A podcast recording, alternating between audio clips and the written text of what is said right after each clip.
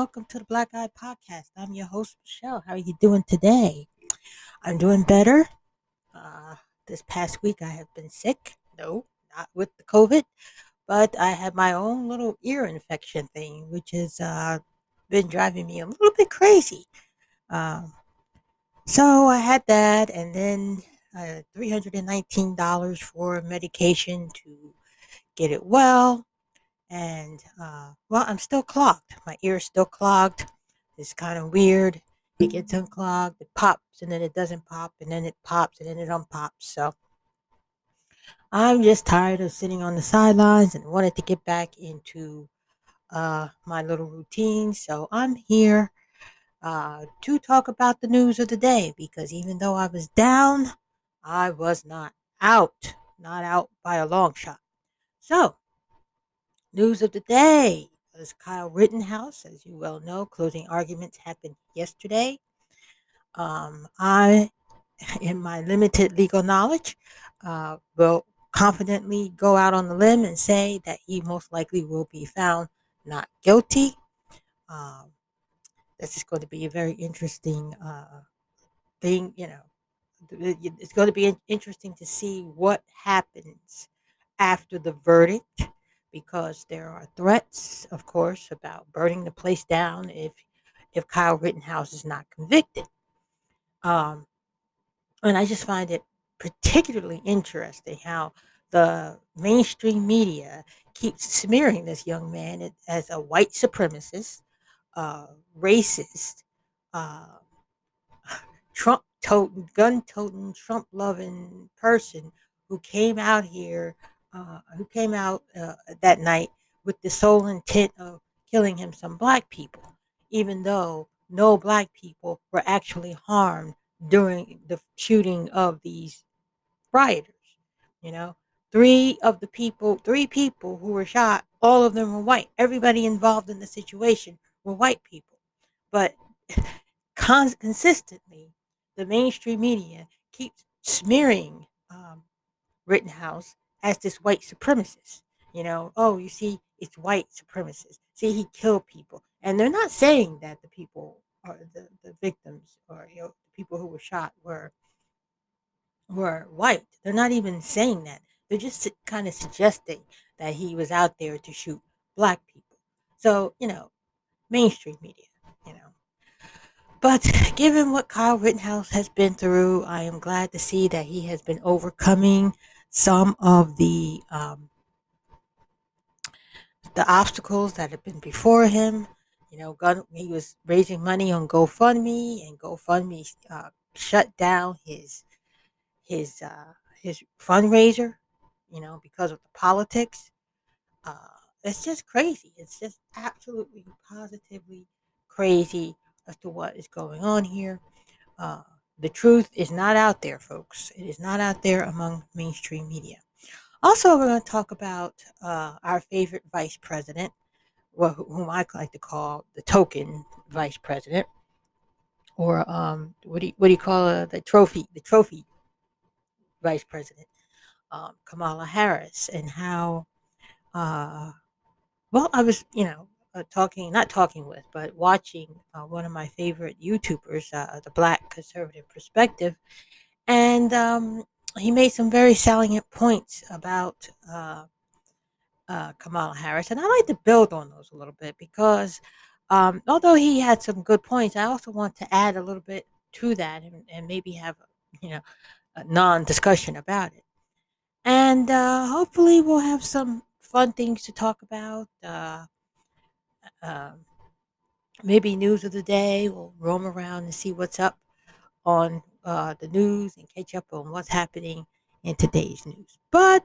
first, uh, you know, I already discussed Kyle Rittenhouse and what is going on with that and the closing arguments and how I feel confident in um, him possibly being, um, quite possibly being found not guilty. But we also should be discussing the Aubrey case because the Aubrey case is also a case uh, that has happened uh, uh, right around the same time as Kyle Rittenhouse. Um, it is uh, something that has uh, some racial overtones to it. And um, interestingly enough, mainstream media is not discussing this case nearly as much as um, um, they are discussing Kyle Rittenhouse. And the question is always like, why are they discussing Kyle Rittenhouse's case more? It's because I believe that Kyle Rittenhouse, um, that case is a more political case. It is a political agenda here. You know, that was during uh, the the, uh, the the shooting or the or the, the incident occurred during the Black Lives Matter protest. And you know that everybody and everyone uh, is woke now, or so it seems. And um, this is an opportunity, I think. Uh, the jackals of mainstream media want to see Kyle Rittenhouse, uh, this this young man whom they've smeared as a white supremacist, a Trump supporter, a gun toting, uh, uh, you know, conservative uh, who deserves everything that he gets. Uh, they want to see him uh, suffer. They want to see uh, him go to jail. They want to see him prosecuted. They want to see him the books thrown at this young man. And the key word here being Trump supporter. So uh, I believe Kyle Rittenhouse's case is more political than uh, the Arbery case, which um, uh, is not as political. It's more personal. So we're just going to start out here. I'm going to we're going to talk about the Arbery case, uh, what we know about the shooting death of Ahmaud Arbery. Uh, Mr. Aubrey, a 25 year old black man, was chased by armed white residents of a South Georgia neighborhood. They are now facing trial for murder charges. Now, um, I'm going to read the article, and then we're going to talk about uh, the the um, what's going on in the trial and the updates therefore, and you know, then you know, find out how this differs from the Kyle Rittenhouse trial and uh, see what you think about it. Okay. So it says here the three white Georgia men stand accused of murdering Ahmaud Aubrey, a 25 year old unarmed black man, after suspecting him of committing a series of break ins in their neighborhood outside of the coastal city of Brunswick in South Georgia. Opening statements in the trial of the three men, Gregory McMichael, 65, his son, 35 year old Travis McMichael, and their neighbor, William Bryan, 52, began in early November. It is one of the most closely watched trials with civil rights overtones in the United States, overtones in the United States since the murder conviction of Derek Chauvin.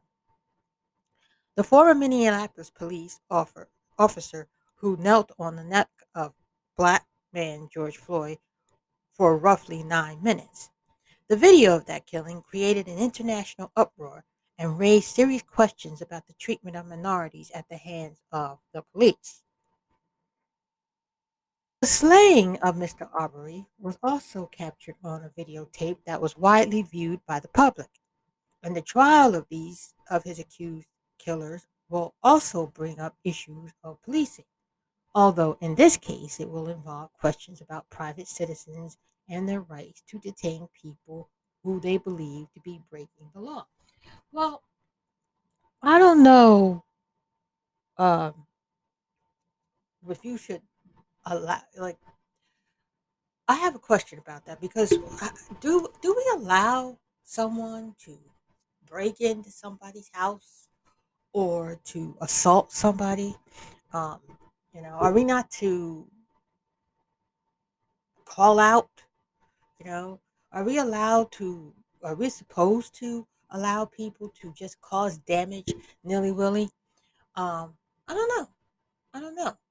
Um, the prosecutor in Kyle Rittenhouse's case said very, something very bizarre and almost laughable to me. He said um, uh, about Kyle Rittenhouse, he said, just because you bought a gun, you know, you, you bought a gun, you don't get to say that you have self defense if you're the person who bought the gun. And I just thought, well, that's really kind of silly. And then I think he was cross examining Kyle Rittenhouse. And then he says something about, um, um, yeah, yeah. So the guy hit the one of the one of the people who were shot pulled a gun on you, but he didn't shoot you yet, right? And I'm thinking, well, how absurd is that? So you're supposed to wait for the guy to shoot you and possibly kill you before you can actually defend yourself? Like, how absurd is that? And I think the same question, um, maybe in a different way, is being asked in this case. These men suspected that uh, uh, Mr. Aubrey was uh, breaking the law or breaking into houses, and they chased him down. Hmm. Were, were they supposed to then not you know, if they saw him breaking into a house, is, are they supposed to say to not say anything to him or just, you know, let him get away or let him go off and, and continue to break the law? I don't know. That's a question. Those rights in Georgia were spelled out in a controversial Civil War era statute that was significantly weakened by the state lawmakers in direct response to the outrage over Arbery killing. Lawmakers also passed Georgia's first hate crimes law as a result of the shooting. All of that sets up a remarkable kind of trial in which the defendants will claim they are not guilty based in part on an old law that their actions helped to dismantle. At the same time, they will not be charged under the new Georgia hate crimes law, though all three have also been indicted under the federal hate crimes statute. For the state murder charges alone, all three men who have been detained by Glynn County, Georgia jail for more than a year face possible life sentences. Uh, called Satilla, and okay, so for people who don't know, and I'm just talking off the cuff here, uh, Mr. Aubrey was a former high school football standout, was living with his mother outside the small city of Brunswick. He spent a little time at college, but seemed to be in a period of drift in his 20s, testing out various careers, working on his rapping skills, and living with his mother. He suffered from a mental illness that caused him to have auditory hallucinations. He was shot dead in suburban neighborhood called Satilla Shores. Friends and family said he liked to stay in good shape, and he was an avid jogger who was often seen running around his neighborhood. On Sunday, February 23rd, 2020, shortly after 1 p.m., he was killed in that neighborhood after being confronted by a white man and his son. He was killed by running near his home. Uh, looked like a man suspected in several break ins in the area and called to Travis McMichael, his son. According to the police report, the men grabbed a 3.57 Magnum handgun and shotgun, got into a pickup truck, and chased Mr. Aubrey, trying unsuccessfully to cuff him or cut him off. A third man also involved in the pursuit, according to the report and other documents. In the recording of the 911, which appears to have been made moments before the chase began, a neighbor told a dispatcher that a black man was inside a house that was under construction on McMichael's block. Now, I don't know. Um, what is he doing inside of a house that is under construction? You may ask. I don't think there's anything much to rob in a house under construction, but uh, again, I may be proving my innocence, my, my ignorance here, not my innocence, my ignorance here. During the chase, McMonagle yelled, Stop, stop, we want to talk to you, according to Gregory McMichael's account in the police report. They then pulled up to Mr. Arbery and Travis McMichael got out of the truck with the shotgun.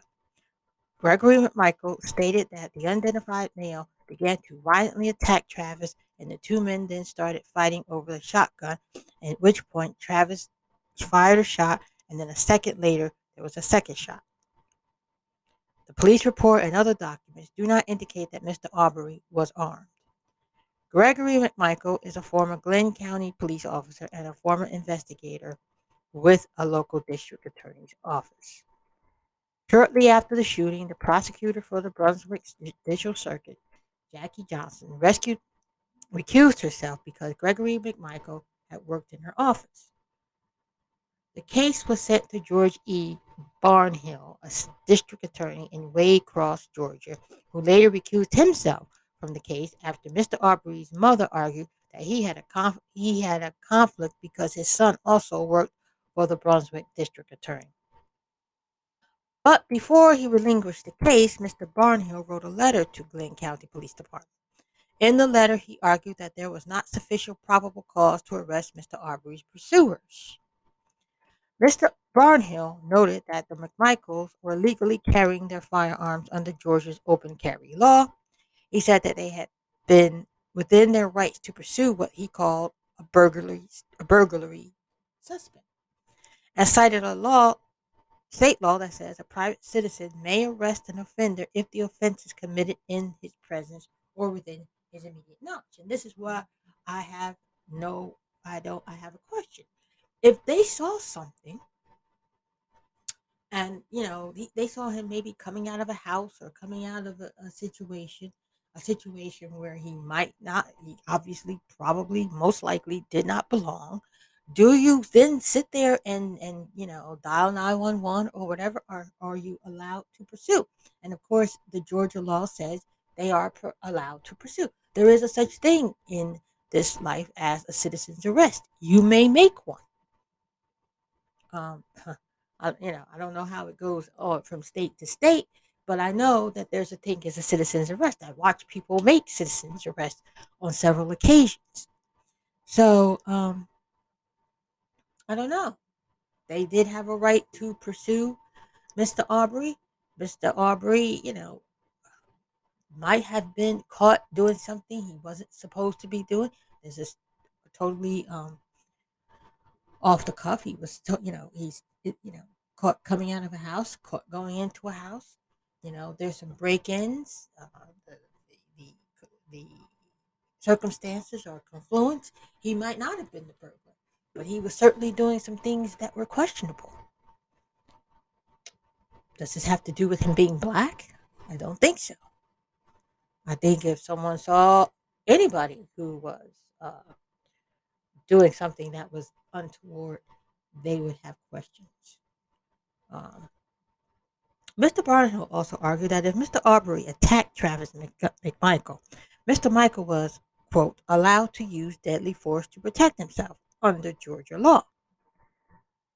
Anger over the killing and the lack of consequences for the McMichaels grew when a graphic video surfaced showing the shooting on a suburban road. The video shows a struggle before three shotgun blasts. Shotgun blasts. Cell phone video shot by Mr. Bryan is about a half minute long.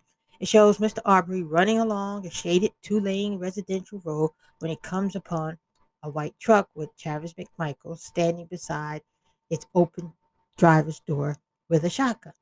Greg McMichael, his father, is in the bed of the pickup with a handgun. Mr. Arbery runs around the truck and disappears briefly from view.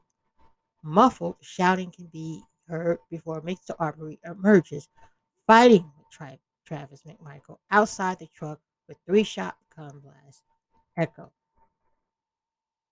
Mr. Arbery tries to run, but staggers and falls to the pavement after a few steps. The Atlanta Journal Constitution published another video that shows a man walking into a house under construction in the neighborhood and eventually running out of it.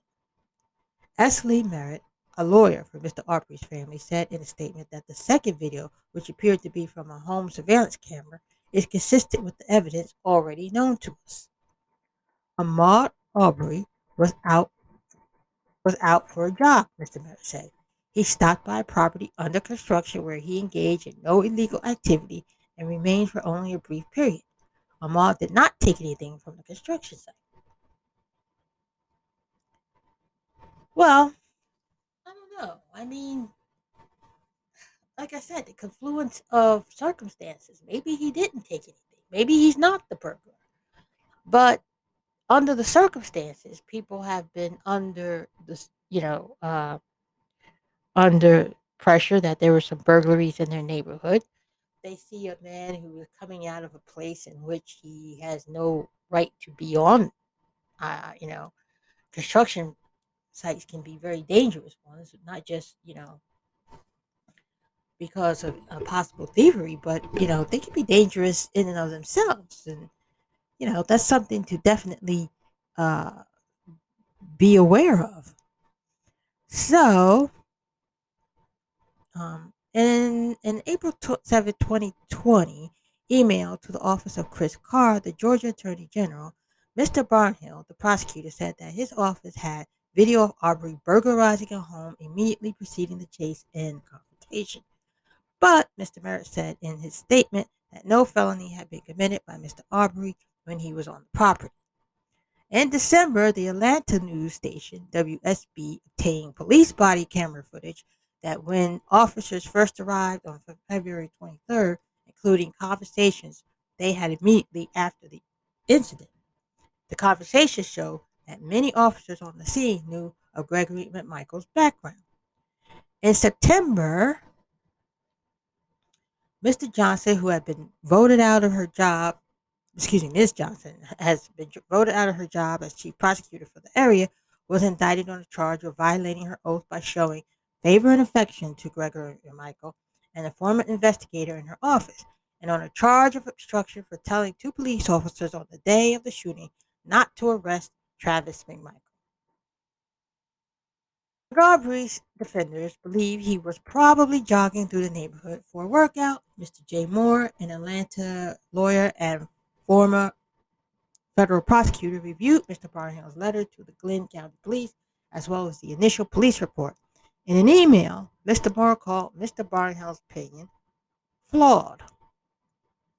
In his interview, Mr. Moore said the McMichaels appeared to be the aggressors, and such aggressors were not justified in using force under Georgia self defense laws. The law does not allow a group of people to form an unarmed posse, or excuse me, an armed posse, and chase down an unarmed person who they believe might have possibly been the perpetrator of a past crime, Mr. Moore wrote. The question of self defense will be a central one in the murder trial. Travis McMichael's lawyers plan to argue that their client had no choice but to use force when Mr. Arbery engaged with them in a fight. Some observers say that this argument, when paired with the old citizens arrest law, may help win the acquittal of the three men. The victim also ran away from the threat, he said, before being cornered and shot to death, while desperately trying to disarm his assailant, cannot be the aggressor. It was Mr. Arbery, he said, who was engaging in self defense. There is no other way to see it, he said. Well, again, a confluence of circumstances. I believe the three men, hmm, just knowing what I know about the case and what I've heard about the case, you know, uh, does put some questions in my mind. Um, considering that under those circumstances, black men were being uh, process or persecuted or, or under the impression that they were being persecuted by white people, um, the racial uh, atmosphere that was going on at the time, I could understand why Mr. Aubrey would run away from a group of white people who were coming at him with a truck. I understand that perfectly. I mean, you know, we've all heard stories. And maybe he was afraid. You know, maybe he was afraid. And I can understand why the three men thought this guy is a burglar. He's been doing something all the time. And, you know, we're not going to let him get away with it. You know, maybe somebody was you know, traumatized. Maybe there's a lot of uh, variables here. And then I can understand why Mr. Aubrey would then lunge at these men because they, they obviously had their guns out. Okay. So they had their guns out.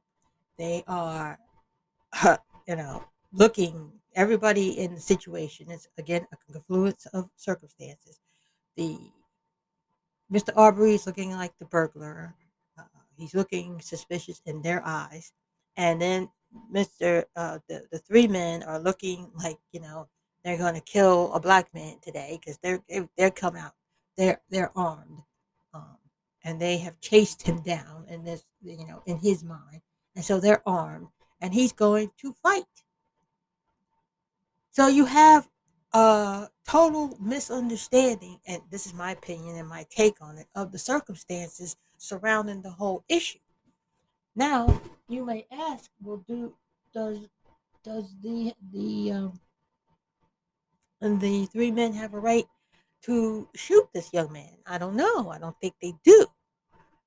Um, Self defense, according to what I've read and according to the facts that I've seen, does not really justify this. Um, but there are some some questions. I mean, you know, the stand your ground question, the self defense question, the citizen's arrest question. Um, I don't know. I don't know. Uh, but I see that, you know, this is going to be made into a racial thing. And clearly, this is a misunderstanding, in my opinion, of a fortunate, unfortunate situation in which two people were in these circumstances and there was you know there was um you know nothing there was nothing that could be done because you had people who just misunderstood the situation I know, I know, I know. I'm very unpopular right now, and people think, uh, rolling their eyes and saying, "Well, you obviously don't understand that. You know, this was racist, race intended and you know and i don't believe that though i really don't believe that i don't believe that every time white people do stupid things that they're racially motivated um i don't believe that but i do believe that there as, as again i keep using this phrase and i keep going back to this is a confluence of circumstances which can cause unfortunate uh, things maybe they shouldn't have chased it maybe they should have just called the police um, but considering that Mr. McMichael was already the police, was an investigator, and worked in uh, the district attorney's office, gave him a little more bravado than the average citizen who might have probably just called the police. So I understand how all of these circumstances could work together to create this tragedy. I really do because human beings are just that human beings. Tell me what you think. Tell me how you feel. I'm going to take a quick little break and I'll be back with the second segment. We're going to be talking about dear old Kamala Harris and, uh, you know, how in God's name she got to be vice president in the first place, considering that nobody, nobody, like, was remotely interested in her and nobody really liked her. Stay tuned. I'll be right back.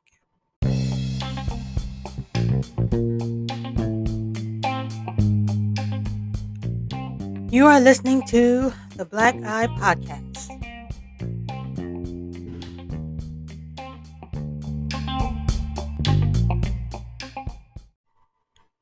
Hey, I'm back. I just got a very, very, very, very, very, very interesting update. Just practically as soon as I went to take my break, I um, switched over to the Kyle Rittenhouse trial, thinking there was going to be, um, you know, a verdict. But instead, I get this. And I'm going to play it for you right now. Give me a second.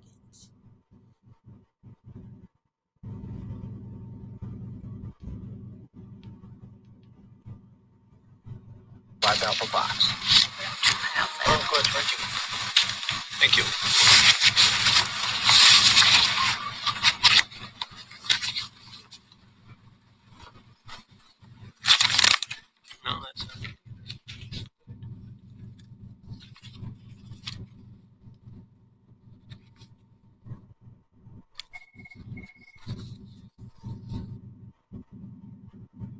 Well, while he's doing this, I just wanted to set it up. Um, MSNBC has been banned from the courthouse.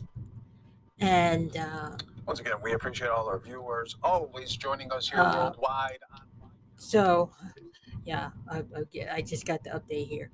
But yeah, they're banned from the courthouse because apparently some representative from MSNBC uh, tried to follow the bus. There, there's a bus, you know, that the jurors go in. They, they come in from another location, and um, it's covered. The windows are covered or whatever.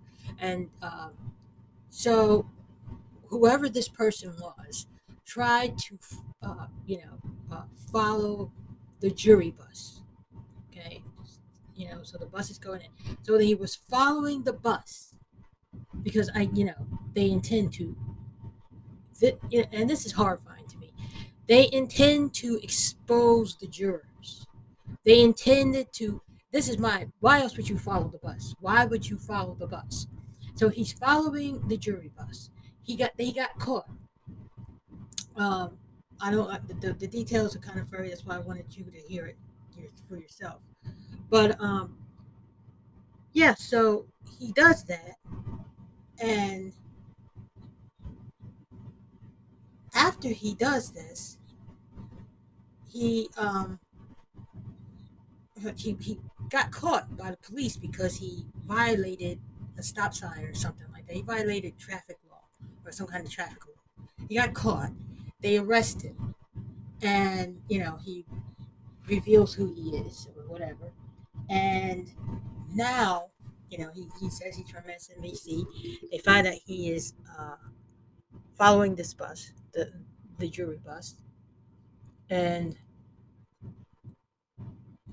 so now the judge finds out about this and unilaterally bans MSNBC from the courtroom after a producer follows the bus. I mean, okay. Sounds like he's ready to talk about it now. And uh, the media have been asking questions. There's been conversation around this morning. We had invest, we had asked the uh, media coordinator to uh, determine possible whereabouts of uh, certain persons uh, because we received a report this morning uh, from the Kenosha Police Department that uh, last evening, well, and let me just set this background here. Um, the jury in this case is being uh, transported from a different location in a bus with the windows uh, uh, covered so that they don't have to look at any, aren't exposed to any signs by one side or another or interest uh, in the case. And uh, so it's a, I'm going to call it a sealed bus. And uh, that's been done every day. And then they're brought here to this building. And um, last evening, um, a person who identified himself as James J. Morrison and who claimed that he was a producer with NBC News, employed uh, for N- MSNBC, um, and under the supervision of a person, what's going on? Oh, okay. Uh, under the supervision of someone named Irene Byon in New York uh, for MSNBC. Uh, the police, when they stopped him because he was following at a distance of about a, a block and uh, went through a red light, pulled him over and inquired of him what was going on, and he gave that information and stated that he had been instructed by Ms. Byon in New York to follow the jury bus. Uh, the matter is uh, under further investigation at this point. Um, and the media has asked questions about it. That's the latest I have. Um, and he was ticketed for uh, violating a traffic control signal. Uh, he's not here today, from what I'm told. And um, I have instructed that no one from MSNBC News will be permitted in this building for the duration of this trial.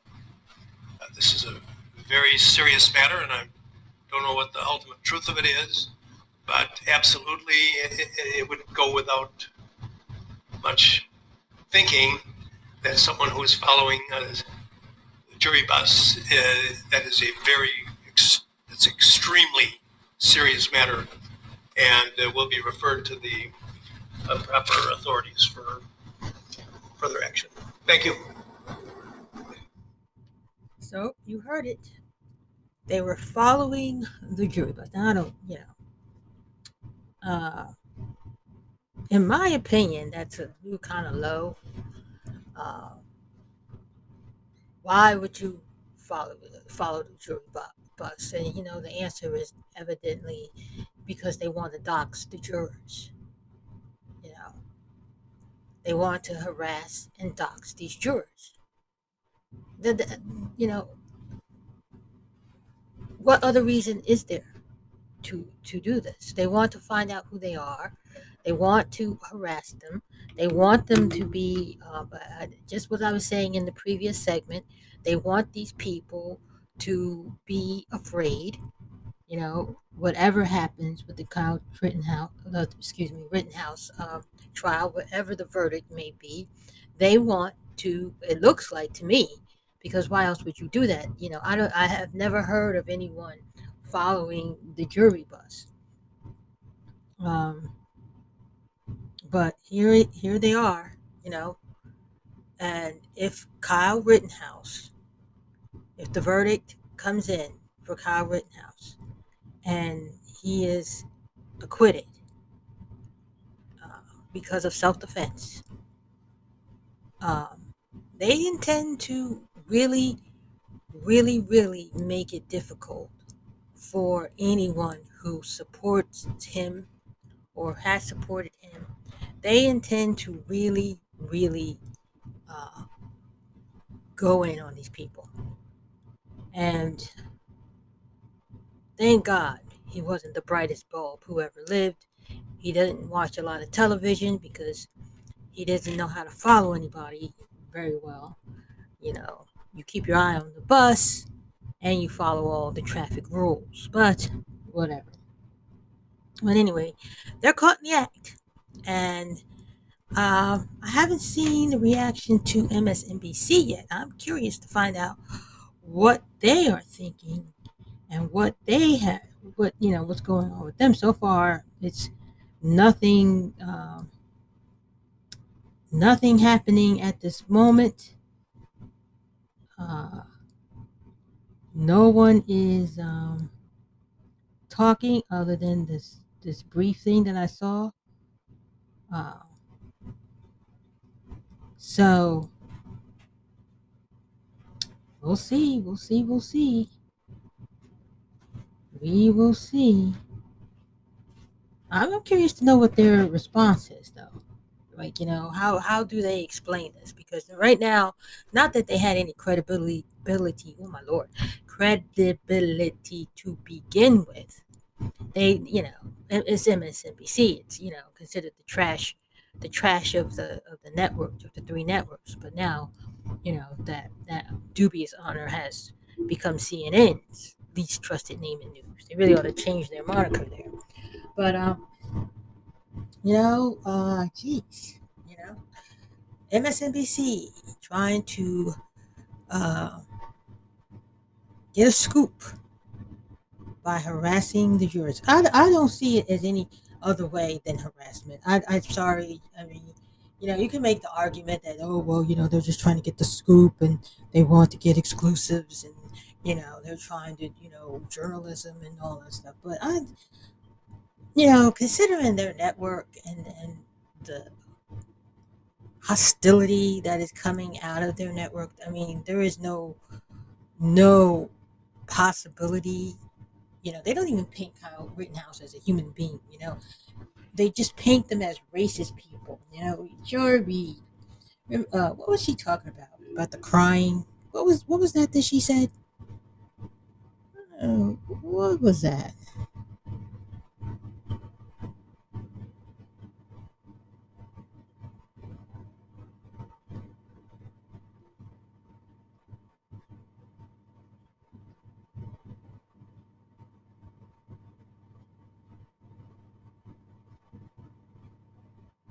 What was it she said? I'm trying to trying to think about what she said because she, she's always saying something. She's the gift that gives keeps on giving to conservatives and and um, and um, independents alike. We really ought to get together, give her a bouquet of flowers and a thank you card.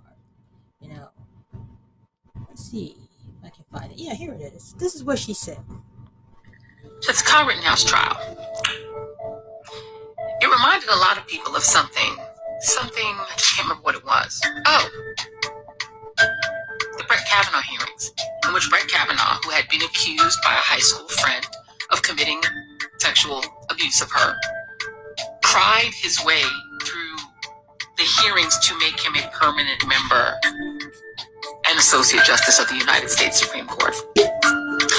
And his tears turned out to be more powerful than the tears of Christine Blasey Ford, which were the tears of an alleged victim. But in America, there's a thing about both white vigilantism and white tears, particularly male white tears. Really white tears in general, because that's what Karens are, right? They Karen out, and then as soon as get caught, green waterworks. White men can get away with that too. And it has the same effect. Even as the right tries to politicize the idea that masculinity is being robbed from American men by multiculturalism and wokeism, they still want to be able to have their tears. So my friend Ja'han Jones, who writes the brilliant The ReidOut blog, wrote a great piece about this. And if you want to read it, you're going to be able to read it right here.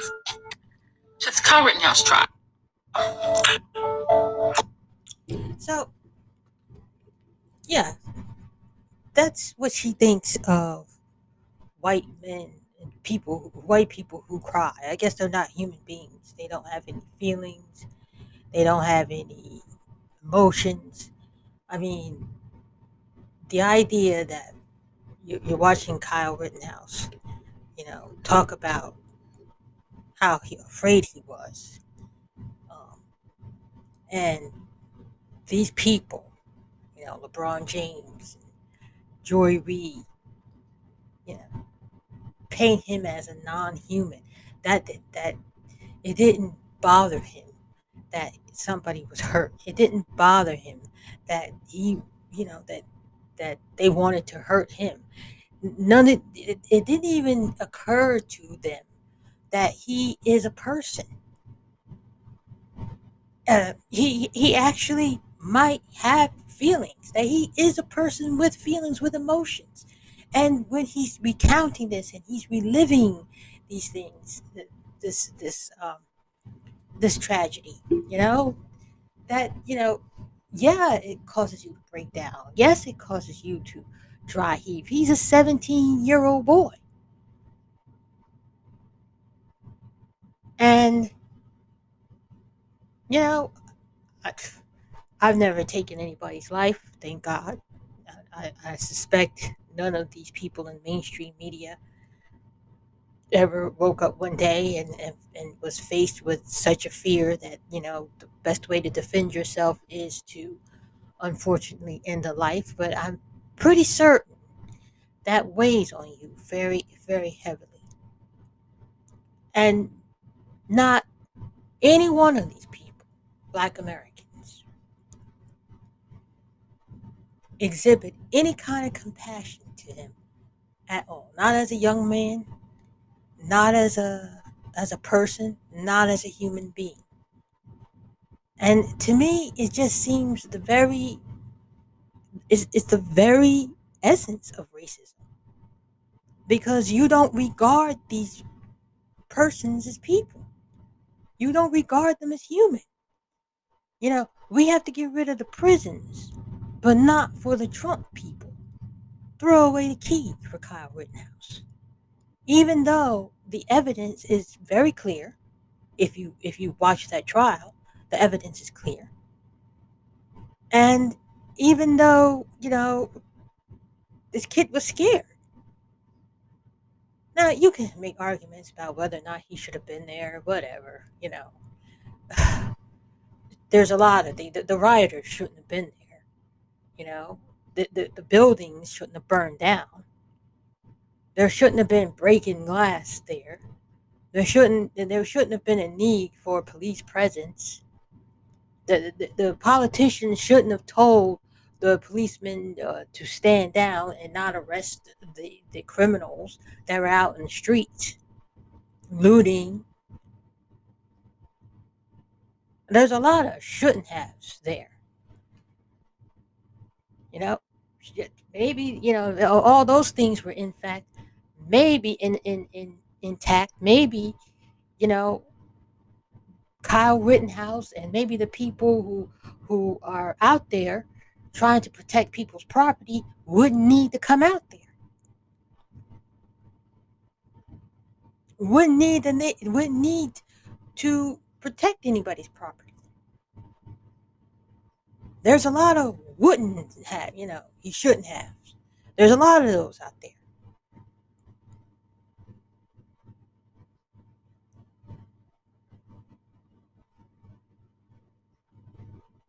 Maybe the idiot who grabbed the gun shouldn't have grabbed the gun. How dumb are you to grab a gun?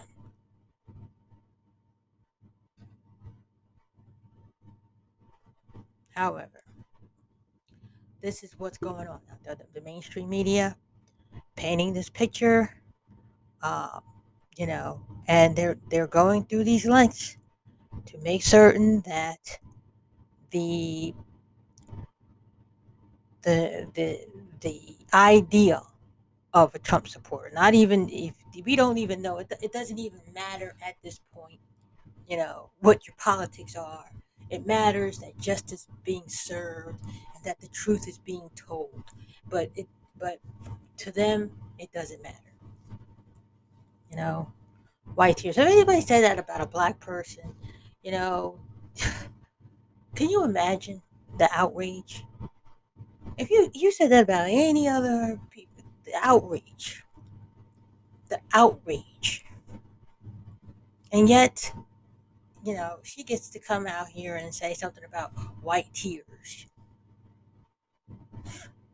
as if people aren't human beings.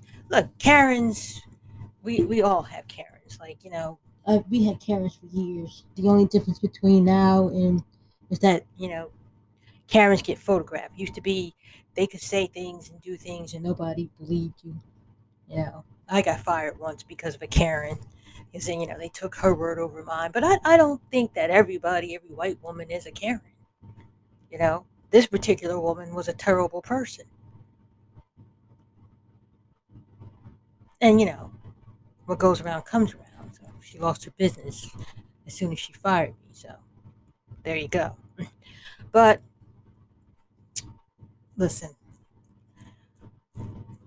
I'm still watching out for the trial, still with the uh, Michael, uh, the big Michael case here. So I'm going to close out this uh, podcast. If there is any news, though, and any updates, I will bring them to you um, because I'm interested in knowing what you think and how you feel about it, about what's going on and uh, mainstream media and justice for all and all that good stuff. Listen, if you've been it with me this far, thank you. I appreciate you. Uh, again, I'm sorry if I sound a little cr- uh, crazy. My ear is still kind of stuffed. Uh, less pain, just, you know, blocked. But, anyways, you go out and have a great day. Uh, Have the best day you can. Thank you all. Be blessed.